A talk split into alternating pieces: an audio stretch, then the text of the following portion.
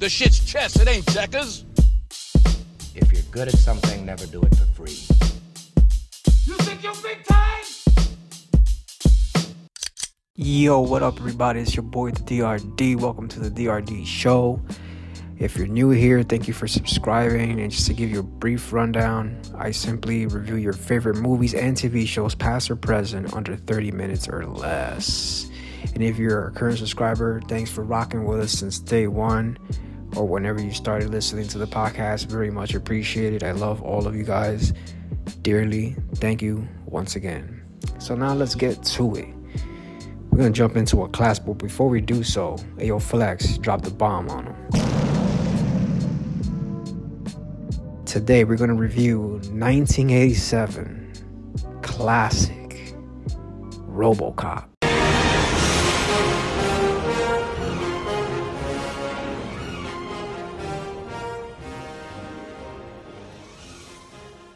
Yes, sir, indeed. And it's directed by uh, Paul Verhoeven. And of course, we got the cast. We got Peter Weller as Robocop slash Murphy. We got Nancy Allen as Lois.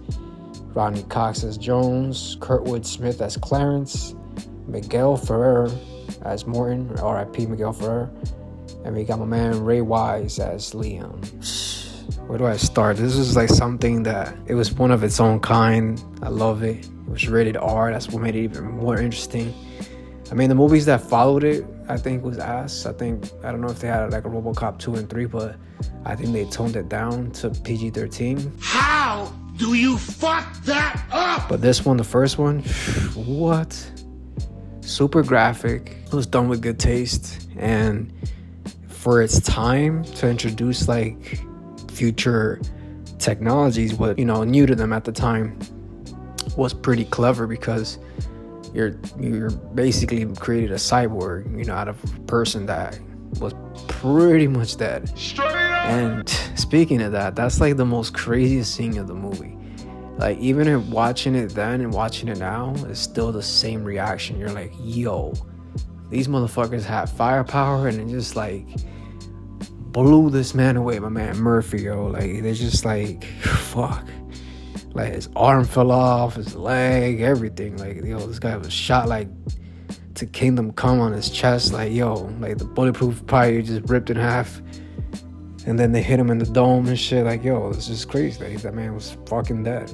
But I think the company's called Omnicorp. They were the ones that are responsible for the technology and they create Robocop. So obviously they're doing test trials for months. They're salvaging all the body parts, sorry, all the body parts that can fully function to make the uh, cyborg come to life as Robocop. So we get that glimpse of him being rebuilt, and I gotta say, like the the prosthetics was so awesome back then, and I still think it is. Like it's just how cool he looks. Like then he's doing like the whole. He got like his own gun, and his gun is like vicious. Like that just shoots rapid fire. Like granted, now there's guns like that today, but back then, again, that was like wow. Like what the fuck? This guy's gun is huge, and he has it like tucked away in his um, right thigh.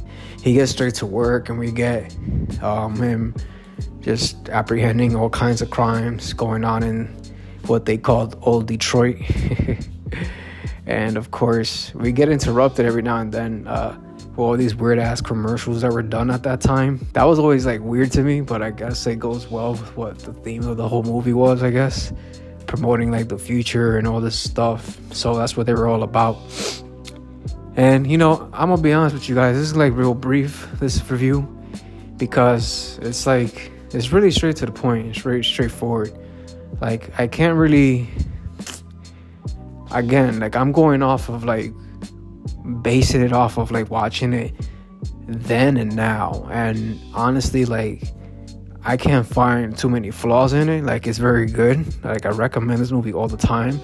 It's like something that you could watch like once in a blue moon because I think I saw it on Amazon Prime. Shout out to them.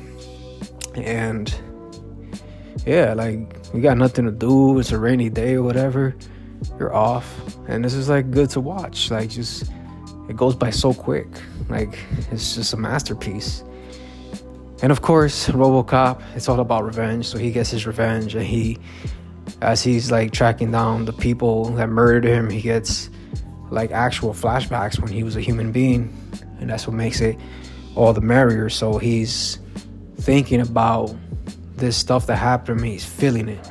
And they're the people that created him, Omnicorp, they're like, wait, how is he doing that? Fast forward, he gets his revenge on all those dogs, he kills them nice and slow, along with his uh, partner, rookie cop Lois. Um, was there with him then, and then she, you know, had his back even till this day. So of course he goes over to Omnicorp after he finishes those thugs, and he goes to the man in charge of Omnicorp, and this guy like RoboCop records like every conversation, so he's already like, "Yo, you said this and that," and then the chairman, you know, tells him you're fired, and then RoboCop's like, "Thank you," and then he's like, "I can finally shoot this motherfucker," and then, brah, he just falls out the window. Graphics ass back then when people fall out the window like that, but I, I, I guess that's probably the one flaw I would say. So I mean, what can you expect of the 80s? So it happened. And yeah, that's pretty much the whole movie about it. Now, if I were to rate this movie, and you know, and you guys know like how I do, it's um one being the worst, two being okay, and three being amazing.